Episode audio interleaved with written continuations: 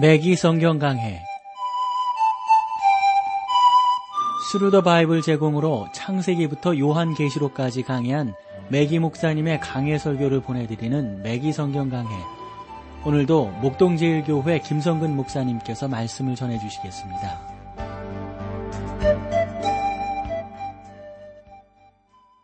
애청자 여러분 안녕하셨습니까? 맥기 성경 강해 자 오늘도 여러분들을 다니엘서로 모시겠습니다. 4장 말씀인데요. 4장의 주제는 느부한네살의 간증이라고 볼 수가 있어요. 그리고 또 느부한네살이 나무에 대한 꿈을 꾸게 되는데 그 꿈에 대해서 다니엘이 해석을 하게 되죠. 그리고 나서 느부한네살 왕의 정신병이 또 등장합니다. 꿈의 실현과 느부한네살의 정신병 아, 그렇게 된 다음에 어떻게 또 하나님께서 이 역사를 이끌어 가시는가 사장에서 우리가 볼 수 있다고 봅니다. 그래서 본장은 느부갓네살에 대한 지금까지 우리가 살펴본 것보다 훨씬 더 많은 이야기를 우리 가운데 제공을 해주고 있는데 느부갓네살은 일종의 정신병을 앓게 됩니다. 그래서 이 본장은 바벨론의 역사 가운데 한 그 아주 중요한 장면을 다루고 있는 어, 성경이다라고 우리가 볼 수가 있겠어요. 느부갓네살이 걸린 정신병 오늘날은 정체가 거의 밝혀지고 또 어, 그것이 무슨 병인지에 대해서 잘 알려져 있습니다. 그런데 보니까 그러한 정신병은 많은 세계적인 통치자들이 걸린 병이라고 이렇게 매기 목사님이 해석을 하고 계시네요. 우리는 정신병과 다양한 비정상적인 행동에 많은 관심을 기울이는 시대에 살아가고 있습니다. 저는 종종 이 광적인 세상에서 도대체 누가 정상인지, 누가 올바른 것인지 때로는 궁금해질 때가 있죠. 아마 여러분들도 마찬가지가 아닐까 싶어요. 심리학자들은 인류의 대부분은 정상이며 비정상은 몇 사람에 불과하며 정상적인 것보다 위에 있거나 천재도 덜어 뭐 그런 어, 종류에 속하는 사람들이 있다 이렇게 말을 하고 있죠. 물론 어, 그 표준의 대부분은 사람들의 행동 방식에 따르는 것입니다. 그러니까 대다수의 사람들이 하는 행동을 정상이라고 볼 수가 있습니다. 아, 물론 소수의 반응 방법을 비정상이라고 말하는 것은 자의적인 구분이기도 합니다. 하나 도대체 누가 오늘날 대다수의 행동 방식을 정상이라고 말하고 있는 것일까? 이것은 중요한 논쟁의 주제가 아닐 수 없습니다. 저는 대다수의 행동 양식을 정상이라고 주장하는데 많은 어려움이 있다고 생각을 하는데요. 예를 들어서 섹스피어의 시곡 중 햄릿이 있잖아요. 햄릿은 덴마크에서 영국으로 보내진 아, 그런 사람입니다. 그때 보내질 때 햄릿의 정신이 약간 이상이 있었다 하는 것 아니겠어요? 영국에 있는 모든 사람이 비정상으로 취급받았기 때문입니다. 자기 침대 아래에 누군가가 있다는 생각 때문에 밤에 잠을 제대로 이루지 못하는 사람에 관한 이야기가 있습니다. 침대 밑에 누가 있는지 확인하기 위해서 하룻밤에도 몇 번씩이나 자다가 일어나서 그 침대 밑을 들여다보고 난 후에 잠이 들고 또 의심이 생기면 또 들여다보다가 잠이 들고 이렇게 밤을 설친다는 것이죠. 그 문제 때문에 마침내 그는 정신과 의사를 찾아가게 됩니다. 정신과 의사는 이렇게 말을 했어요. 당신에게는 정말 한 가지 심각한 문제가 있군요. 정상적인 상태를 회복하기란 힘들겠지만 가능은 할 것 같습니다. 그러기 위해서 10단계의 아, 치료를 해야 되는데 각 단계마다 25달러가 들어갑니다. 이렇게 말을 했다는 겁니다. 그 사람은 생각해 본 후 알려주겠다고 말하고는 자리를 떴습니다. 하지만 그는 한 번도 찾아오지 않았다는 겁니다. 몇 주가 지난 후에 그 정신과 의사가 길에서 그를 만나 병원에 오지 않는 이유를 물었어요. 그는 친구인 목수의 도움을 받아 병을 치료했느라고 했습니다. 그는 목수인 친구에게 자신의 문제에 대해서 말을 했는데 그 목수인 친구가 어? 자기가 그것을 고쳐주겠다고 말을 했다는 거예요. 친구는 그래가지고 톱 뭐 이런 걸 연장을 가지고 와가지고 그 침대 밑에다가 어, 그, 그 무엇이 들어있다고 생각하는 그 친구를 위해서 그 침대 다리를 잘라버렸어요. 그리고 그 침대가 이 우리식으로 말하면 방 바닥에 딱 닿을 수 있도록 만들어 버렸던 겁니다. 그러면서 그 사람이 정신과 의사에게 하는 말이 그렇게 해서 이제는 침대 밑에 아무도 들어올 수 없게 되었죠. 저는 그래서 선생님께 가지 않았습니다. 라고 말을 했다는 겁니다. 아, 저는 우리 가운데 많은 사람들이 일종의 정신병에 시달리고 있다고 생각합니다. 그러나 느부갓네살은 심각한 증상을 가지고 있었습니다. 그렇습니다, 여러분. 느부갓네살이 어떠한 모습으로 살아가는지 우리가 본문을 통해서 좀 더 자세히 보기를 원합니다. 4장 1절에서 3절입니다. 느부갓네살은 천하에 거하는 백성들과 나라들과 각 방언하는 자에게 조소하노라. 원하노니 너희에게 많은 평강이 있을지어다. 지극히 높으신 하나님이 내게 행하신 이적과 기사를 내가 알게 하기를 즐겨하노라. 크도다 그 이적이요 능하도다 그 기사여 그 나라는 영원한 나라요 그 권병은 대대에 있으리로다. 이것은 느부갓네살의 놀라운 간증입니다. 그의 신앙이 점점 발전하고 있다는 것을 보여주고 있는데요. 앞서 다니엘서 3장 29절에서 느부갓네살은 조소를 내려 자기의 확신을 표명한 바 있죠. 여기에서는 자신의 개인적인 간증을 말을 했어요. 앞에서 조소를 내렸, 내렸다면 여기서는 결단을 내려야 하는 것입니다. 앞에서는 확신이 있었지만 이젠 이때는 회심이 일어나고 있습니다. 시간적인 순서로 볼 때 이 간증은 왠지 좀 잘 맞지 않는다라고 생각이 듭니다. 그것은 느부안의살의 간증이 여기에 기록된 체험으로부터 비롯되었기 때문이다라고 성경학자들은 해석하는데 여러분들도 그렇게 이해를 하시면 좋으리라고 봅니다. 느부갓네살은 천하에 거하는 백성들과 나라들과 각 방언하는 자에게 평화의 메시지를 보내게 되는데 느부갓네살은 나라들 사이의 평화에 대해서 말한 것이 아니죠. 그는 자기의 군대의 군사력을 통해 획득하여 보다 우월한 힘으로 감화시킨 평화를 이미 아, 이루고 있었습니다. 따라서 느부갓네살이 여기에서 말하는 평화는 죄인이 자기가 하나님께 수락되고 그분과 화목한 관계에 있다는 사실을 알 때 누리게 되는 마음의 평강입니다. 예를 들어서 예수님께서 어, 마태복음 11장 29절, 30절 거기에 보면 나는 마음이 어, 온유하고 평안하니 내 멍에를 메고 내게 배우라. 나는 마음이 온유하고 평안하니 그랬습니다. 우리가 일반적으로 볼 때 예수님께서 그 당시에 평안하실 조건은 없잖아요. 사람들로부터, 그렇죠? 이웃으로부터, 그렇죠? 누구로부터 예수님이 그 당시에 아, 그 안전하게 삶이 보장된 것은 아니었단 말이죠. 그러면 예수님께서 누렸던 그 평안이라고 하는 것은 뭔가? 이것은 하나님과의 관계 속에서 이루어진 평안을 말합니다. 그래서 우리는 그것을 평강이다 이렇게 표현하는 것이죠. 느보네살은 지극히 높으신 하나님이 내게 행하신 기적에 대해서 말한다고 하면서 그가 심령에 무엇이 일어났는지를 아, 이 성경을 통해서 우리에게 밝히고 있습니다. 하나님은 더 이상 세 사람의 시부리 소년들만의 하나님이 아니었습니다. 느부갓네살은 하나님의 이적과 기사와 통치를 증거하게 되었지요. 느번의살은 하나님의 통치와 나라가 자기의 것보다 우월하다는 사실을 깨닫고 인정했습니다.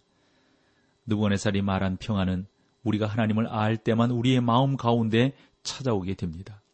그러므로 우리가 믿음으로 의롭다 하심을 얻었은즉 우리 주 예수 그리스도로 말미암아 하나님으로 더불어 화평을 누리자라고 말한 사도 바울의 말씀이 그대로 진리로 증거되는 것이죠. 이것은 주님께서 십자가의 피로 이루신 화목을 말합니다. 이것은 그리스도께서 지불하신 죄값으로 인해 죄인의 마음 가운데 찾아온 평강입니다. 그렇게 하나님은 죄인을 사랑하시며 그의 편에 계시게 되는 것이죠. 오늘날 세상에 있는 모든 문제와 고통 그리고 근심하는 사람들의 배후에는 다른 게 아닙니다. 죄 문제가 있을 뿐입니다. 아무것도 제대로 된 것이 없습니다. 어떤 젊은이가 메기 목사님에게 찾아와서 이렇게 말씀을 드렸대요. 저는 자신과 화목해질, 화목하질 못합니다. 저는 부모님과도 화목하지를 못합니다. 그리고 선생님들과도 화목하지 못하며 세상에 누구와도 화목하지 못합니다. 그래요. 저는 이 메기 목사님의 말씀을 들으면서 본질적으로 여러분 인간은 하나님과의 사이에 화목이 이루어져야만 이웃과도 화목하게 되는 것이죠. 진정한 화목이라고 하는 것은. 우리는 자신의 마음 가운데 평화가 있을 때 주변에 있는 사람들과도 화목할 수가 있는 것입니다. 저는 오늘날 비정상적이며 정신 이상이라고 불리우는 것들의 것들 가운데 많은 것들이 그러한 증세로 시달리고 있는 사람들과 어, 사람들에게 나타나는 증거다라고 봅니다. 그러나 그 가운데 복음과 하나님을 아는 지식이 증거될 때 그 모든 것들은 다 바뀌게 된다라고 저는 확신하게 되는 겁니다. 오늘날 학교와 대학에서는 하나님의 말씀을 제외한 세상의 모든 것들을 가르치고 있죠. 그러나 인간의 마음에 평안을 가져다 줄 수 있는 것은 하나님 말씀뿐입니다. 이것이 느부갓네살이 당면했던 문제입니다. 그러나 그는 하나님과 화목한 관계를 이루었으며 하나님께서는 그에게 평안을 주셨습니다. 하나님께서는 여러분과 이미 화목한 관계를 이루셨으며 그분께서는 여러분이 그분과 화목한 관계를 이루기를 기다리고 계십니다. 이러한 사실을 깨닫는다면 우리 매기 성경 강의 애청자 여러분들은 정신과 의사를 찾아가 상담하는데 많은 시간을 낭비할 필요가 없는 것이죠. 아니, 찾아가지 않아도 되는 거죠. 오히려 여러분은 영향력 있는 그리스도인이 될 것입니다. 여기서 우리 찬송 함께 하시고 계속해서 말씀을 나누겠습니다.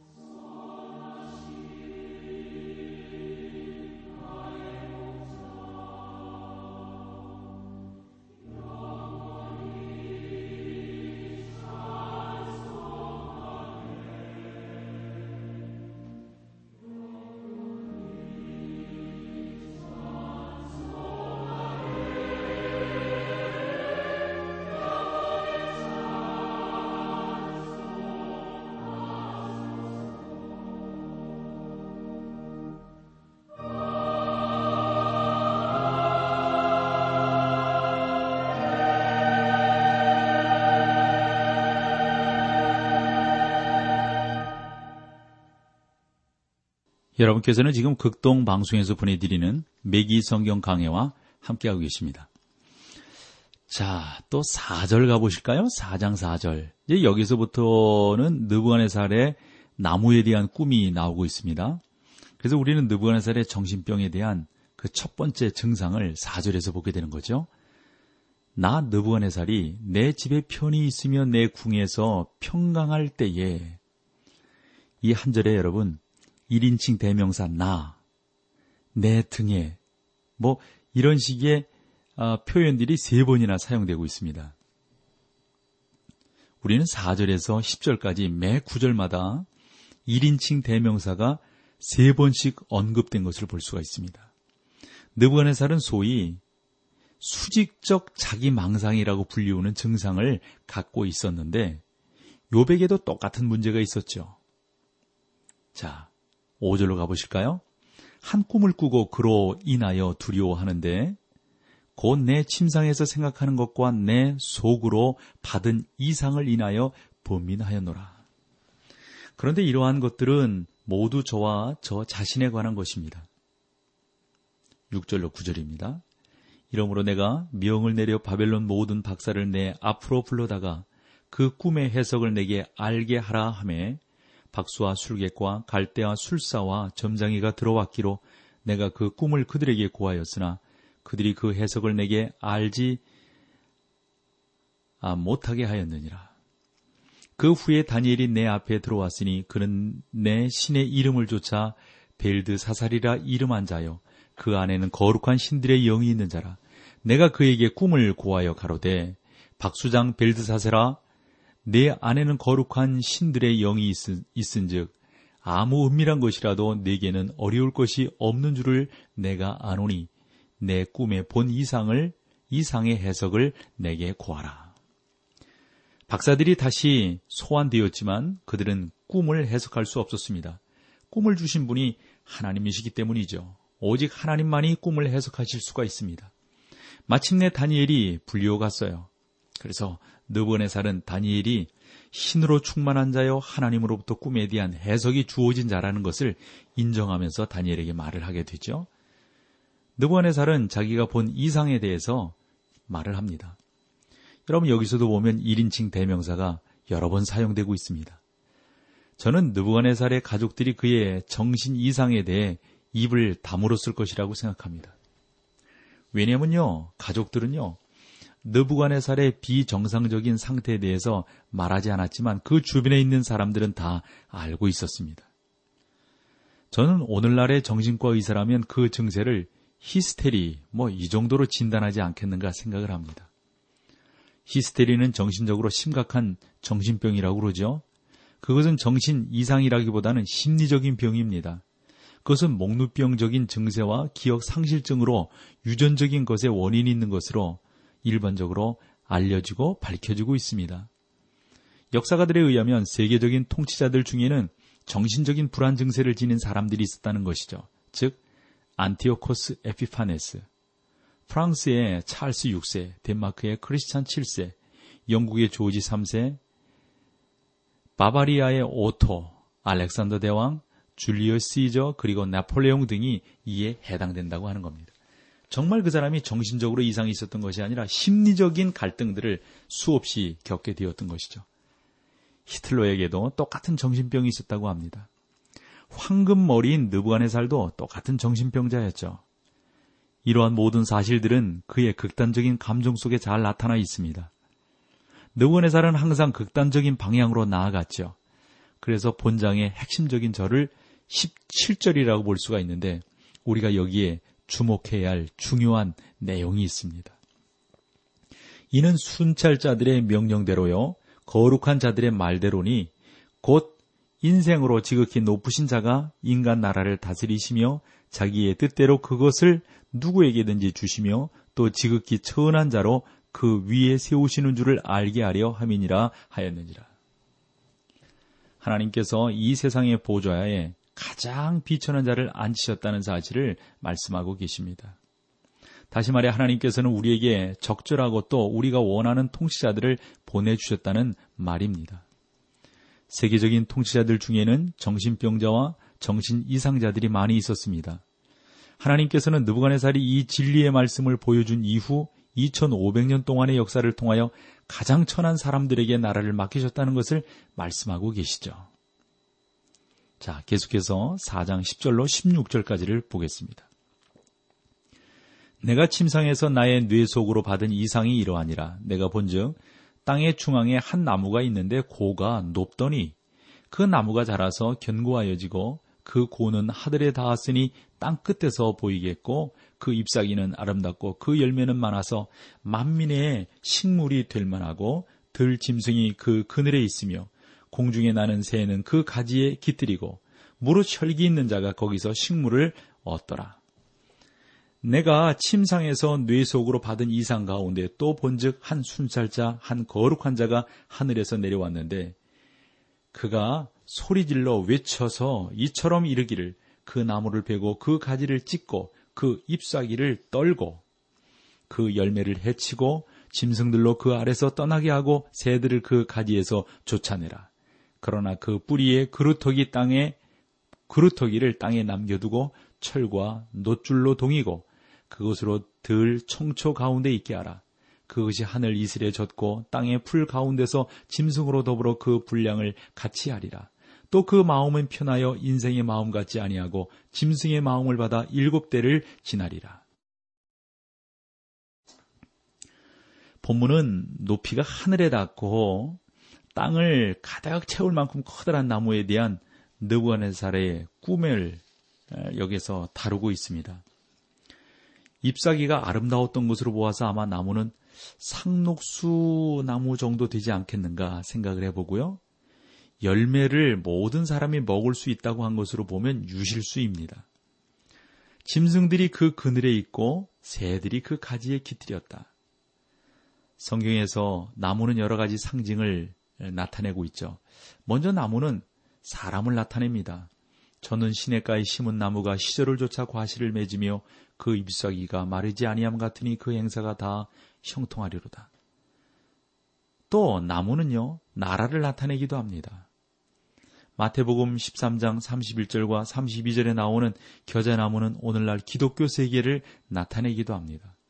감람나무는 이스라엘과 이방인을 모두 나타내기도 하고 본문의 나무는 우선적으로 느부한네살을 나타내며 또한 바벨론 왕국을 나타내기도 한다고 봅니다. 왕과 왕국은 서로 분리될 수 없습니다. 순찰자와 한 거룩한 자는 하나님께서 창조하신 지성이 있는 존재들을 가리키는데 순찰자는 세상의 일을 관장하는 거룩한 자를 말한다고 볼 수 있겠죠. 그래서 다니엘서는 하나님께서 우리가 살고 있는 우주와 이 세상을 다스릴 지성 있는 존재들을 창조하셨다는 사실을 분명히 밝혀주고 있습니다. 하나님께서는 많은 지성 있는 존재들을 거느리고 있는 주관자들을 세우셨습니다. 이에 대하여 사단도 일정한 나라에 자기 영역을 관장하는 사자들을 두고 있는 것이죠. 이것에 대해서는 우리가 다니엘서에서 보다 더 자세히 살펴보게 될 것입니다. 순찰자는 모든 것을 보고 듣고 말을 합니다. 오늘날 많은 신자들은 자기가 하나님의 눈을 피해 은밀하게 살 수 있다고 생각을 합니다. 우리는 사생활을 충분히 누리지 못하는 것에 대해서 불평이 많지만 엄밀히 말하면 우리에게 사생활, 비밀이란 있을 수가 없는 것이죠. 시편 139편 7절로 12절은 우리가 어디로 가든지 하나님을 피할 수 없다는 것을 말씀합니다. 우리가 땅에서 범한 은밀한 죄는 하늘에서 공개적으로 드러나게 될 것입니다. 여러분이 진정한 그리스도인이라면 삶 가운데서의 은밀한 죄를 하나님 앞에 털어놓고 바로 잡아야 할 겁니다. 이제 그 나무가 베이고 놋과 쇠로 만든 끈으로 그 그루터기를 동여매게 되는 겁니다. 이것은 나무가 7년 안에 다시 자라며 무성하게 되리라는 사실을 말하고 있습니다. 그리고 통치자의 마음이 짐승의 마음으로 변하게 되는 것이죠. 즉, 식물이 짐승이 되어진다고 볼 수가 있습니다. 자, 오늘은 여기까지 하고요. 다음 시간에 다시 뵙겠습니다. 감사합니다. 맥기 성경 강해 지금까지 Thru the Bible 제공으로 창세기부터 요한계시록까지 강해한 맥기 목사님의 강해 설교를 목동제일교회 김성근 목사님께서 전해주셨습니다. 이 시간 방송 들으시고 청취 소감을 보내주신 분께는 나침반 출판사에서 신앙서적을 보내드립니다. 청취 소감을 남겨주실 분들은 극동방송 홈페이지 매기 성경 강해로 들어오셔서 사연을 남겨주시거나 문자로 참여하실 분들은 한 통에 50원의 유료 문자 샵 1069, 샵 1069번으로 보내주시기 바랍니다. 매기 성경 강해 오늘 순서를 마칩니다.